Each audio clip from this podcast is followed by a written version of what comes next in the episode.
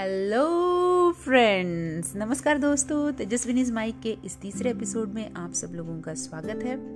आज हम लोग जिस टॉपिक के बारे में, जिस विषय के बारे में बात करने वाले हैं, वो एक ऐसा इंसान है जो आपके, मेरे, सबके दिल के बहुत बहुत करीब है। तो आप बता सकते हैं हम किसके बारे में बात करने वाले हैं? कोई actor actress writer poet politician या फिर कोई साइंटिस्ट? किसी के बारे में हम बात करने वाले ऐसे आपको लगता है? नहीं लगता है ना, क्योंकि कुछ लोग किसी को पसंद होंगे, कुछ लोग किसी को पसंद होंगे राइट बट जो इंसान हम सब लोगों का बहुत प्यारा है, वो इंसान है हमारी माँ राइट आज हम लोग हमारे माँ, मम्मी, मॉम, मम्मा, अम्मी, इनके बारे में बात करने वाले हैं। और मैं बता रही हूँ, मैं अपनी माँ को बहुत बहुत बहुत मिस करती हूँ। कभी वो गाँव पे रहती है, कभी मेरे सिस्टर के यहाँ जाती है। बट जब वो मेरे साथ रहती है तो यार मेरा दिन बहुत अच्छा कटता है। एक तो घर भी बहुत साफ़ रहता है, और मैं जॉब से घर जाती हूँ तो मुझे बात करने के लिए मम्मी रहती है। बहुत अच्छे अच्छे टेस्टी टेस्टी से पकवान बना के वो खिलाती है। एंड uh, बस मम्मी रहती है तो लगता है जैसे कि यू you नो know, थोड़ा सा हम बेपरवाह ला मतलब बेफिक्र रह सकते हैं। तो इसीलिए दोस्तों मम्मी जो है हम लोगों की हम सब की वो हमारी बहुत प्यारी होती है। एक्चुअली बचपन से हमारा मम्मी के साथ एक कनेक्शन होता है। आ, उसको पता होता है कि हमें किस चीज़ से तकलीफ़ होगी क्या हमारे लिए अच्छा है क्या बुरा है। और वो बताने का जो प्यार वाला तरीका है ना यार वो मम्मी जैसा किसी का नहीं होता। तो मुझे पता है कि आप लोगों को भी अपनी मम्मी जिनके साथ रहती होगी उसको उनको भी समझ नहीं रहा होगा। हो सकता है कि ना समझ पाए। बट यार, मम्मी से जब हम लोग दूर रहते हैं ना तो बहुत लगता है कि अरे, क्या दिन थे वो। जब इतना आराम था ज़िंदगी में कुछ सोचना नहीं पड़ता था, कुछ भी प्रॉब्लम हुआ तो यार मम्मी को मम्मी को बताते हैं, मम्मी को पूछते हैं। तो हमारी जो मम्मी है ना, जो हमारी जो माँ है ना वो सही में यार हमारी बहुत बहुत प्यारी होती है और मैं जानती हूँ कि आप लोगों को भी जिनके साथ उनकी माँ नहीं है अभी, उनको भी अपनी मम्मी की बहुत याद आ रही होगी। तो आज हम लोग एक कविता देखने वाले हैं। एक बहुत ही मीठी सी, प्यारी सी कविता है, मम्मी के बारे में, माँ के बारे में। तो आइए सुनते हैं ये कविता। ये लिखी है नीदा फाजली ने और ये हिंदी में है। तो सुनिए और मुझे बताइए आपको अगर अच्छी लगती है तो। बेसन की सौंधी रोटी पर, बेसन की सौंधी रोटी पर खट्टी चटनी जैसी माँ। वाह बेसन की सौंधी रोटी पर खट्टी चटनी जैसी माँ। याद आती है चौका बासन, चिमटा फुकनी जैसी माँ। बाण की खुर्री खाट के ऊपर, हर आहट पर कान धरे। बान की खुर्री खाट के ऊपर हर आहट पे कान धरे, आधी सोई, आधी जागी।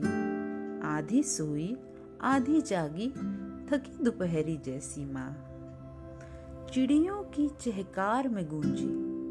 चिड़ियों की चहकार में गूंजे राधा मोहन अली अली। चिड़ियों की चहकार में गूंजे राधा मोहन अली अली। मुर्गे की आवाज़ से खुलती घर की कुंडी जैसी माँ। बीवी बेटी बहन पड़ोसन। बीवी बेटी बहन पड़ोसन थोड़ी थोड़ी सी सब में दिन भर एक रस्सी के ऊपर चलती नटनी जैसी माँ। बांट के अपना चेहरा माथा। बाट के अपने, बाट के अपना चेहरा माथा आँखें जाने कहाँ गई? बाट के अपने चेहरा माथा आँखें जाने कहाँ गई? फटे पुराने एक एल्बम में चंचल लड़की जैसी माँ। ये काफ़ी खूबसूरत सी कविता है। दिल को छू जाती है।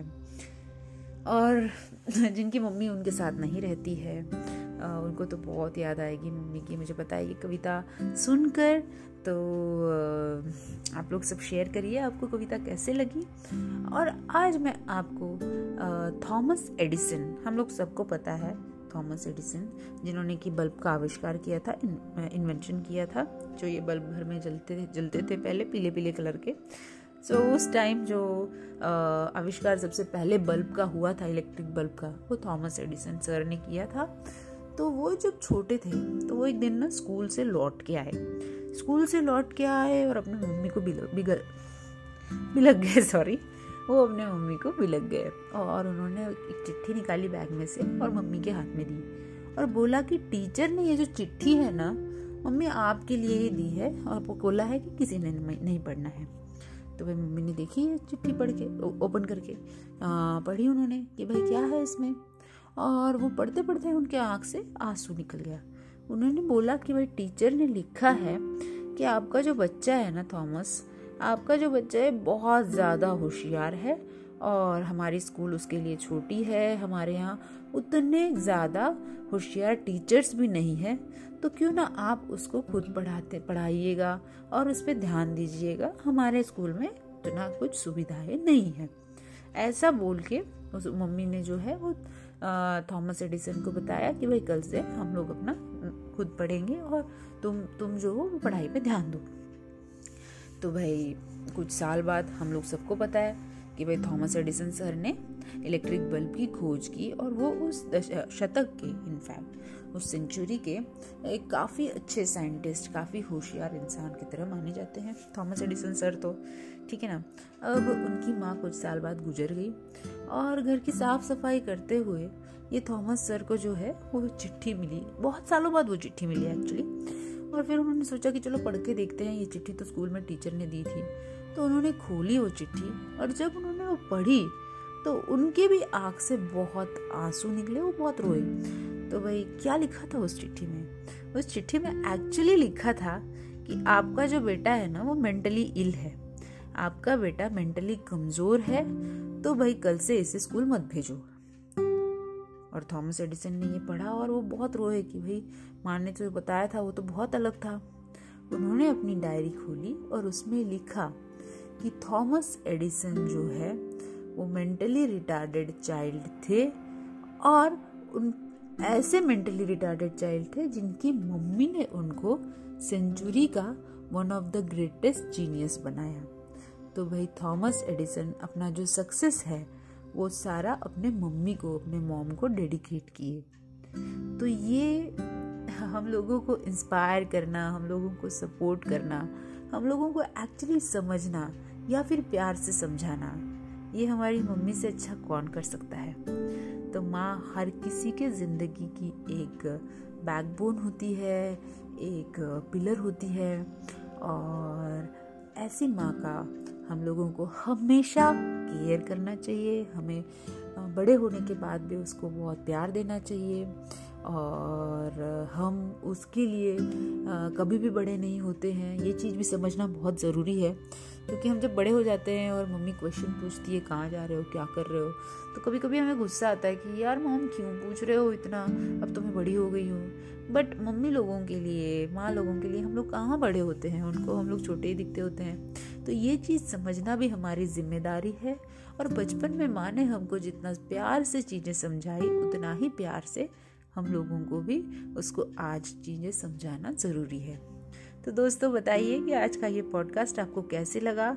और आप लोग भी मेरे साथ आपकी आपकी मम्मी के बारे में या फिर आपकी लाइफ के बारे में जो स्टोरीज़ हैं वो शेयर कर सकते हैं। आपके अगर कुछ सवाल होंगे, आपको कुछ डिफ़िकल्टीज होंगी लाइफ में तो ये भी आप मुझसे पूछ सकते हैं।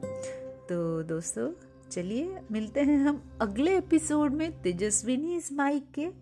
तब तक के लिए दोस्तों stay connected stay tune I be back in episode number four of Tejaswini's mike thank you my friends and bye